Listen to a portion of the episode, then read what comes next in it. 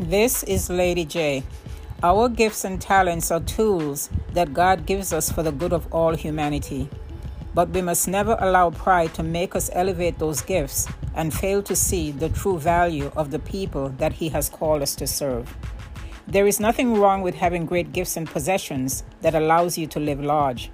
But there's something very right about being a good Samaritan who realizes that people are more valuable than our gifts and possessions, that giving is far more rewarding than receiving, and that loving is so much more powerful than hating.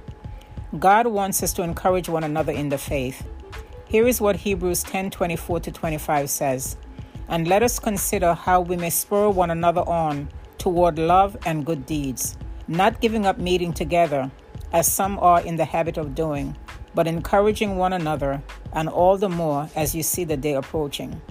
Regardless of what the days ahead holds, we will be stronger together than we would ever be apart. Here is today's poetic word for your reflection. We are true sisters, empowering sisters, and our voice is no silent whisper. We are true sisters demonstrating God's goodness, for we are an expression of His own image and likeness.